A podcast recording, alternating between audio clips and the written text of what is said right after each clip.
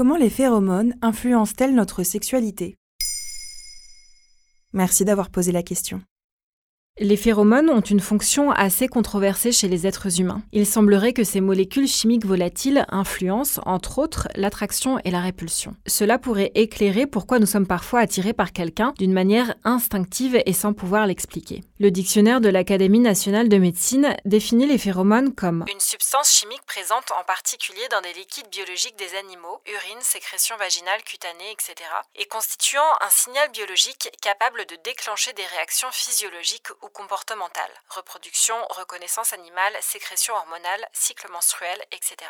Quelle est la différence avec les hormones? Les hormones fonctionnent en circuit fermé, c'est-à-dire qu'elles restent dans l'organisme, là où les phéromones en sortent via la sueur, l'urine, le souffle ou encore le sperme. Elles sont exhalées par la chaleur et la transpiration mais n'ont pas d'odeur. Il ne faut donc pas confondre odeur et phéromones. Mais qu'est-ce que c'est que cette odeur insupportable? Pour la sexologue et chirurgienne urologue Béatrice Cusin, les phéromones permettraient une communication entre les individus et influenceraient nos comportements sexuels. Elles participeraient aussi à l'entente sexuelle. Un article de Santé Magazine intitulé À quel point les phéromones influencent-elles nos comportements amoureux? indique même que les hommes seraient capables de percevoir l'imminence de l'ovulation chez les femmes et cela ferait monter leur taux de testostérone. L'article résume en affirmant que les phéromones joueraient un rôle sur le désir, le choix du partenaire et peut-être sur la reproduction et même la fertilité. Mais est-ce que les phéromones peuvent déclencher chez nous des comportements ou des réactions concrètes?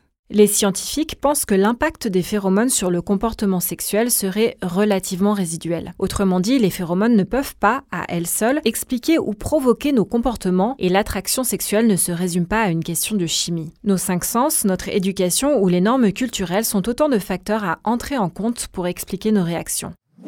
En revanche, chez les animaux, les phéromones peuvent en effet déclencher des comportements stéréotypés tels que la reproduction ou la fuite. L'autre point à souligner, c'est que pour transmettre au cerveau l'information véhiculée par les phéromones, il faudrait pouvoir confirmer l'existence d'un organe dédié chez les humains. Il est appelé organe voméronasal et participe clairement à la détection des phéromones chez les autres mammifères. Pour les humains, certains scientifiques pensent que l'organe voméronasal ne serait plus qu'un vestige de notre préhistoire.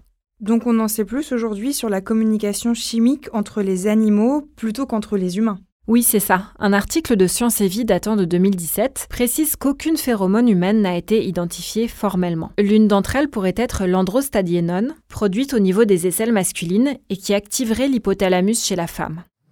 Cela n'est pas sans rappeler une pratique sexuelle dont on parle en ce moment sur les réseaux sociaux, l'axillisme, qui consiste pour les hommes à caresser leur pénis contre les aisselles de son ou sa partenaire. Les aisselles sont une zone émettrice de phéromones, notamment via la transpiration. Maintenant, vous savez. Un épisode écrit et réalisé par Émilie Drujon. Ce podcast est disponible sur toutes les plateformes audio et pour l'écouter sans publicité, rendez-vous sur la chaîne Bababam Plus d'Apple Podcast.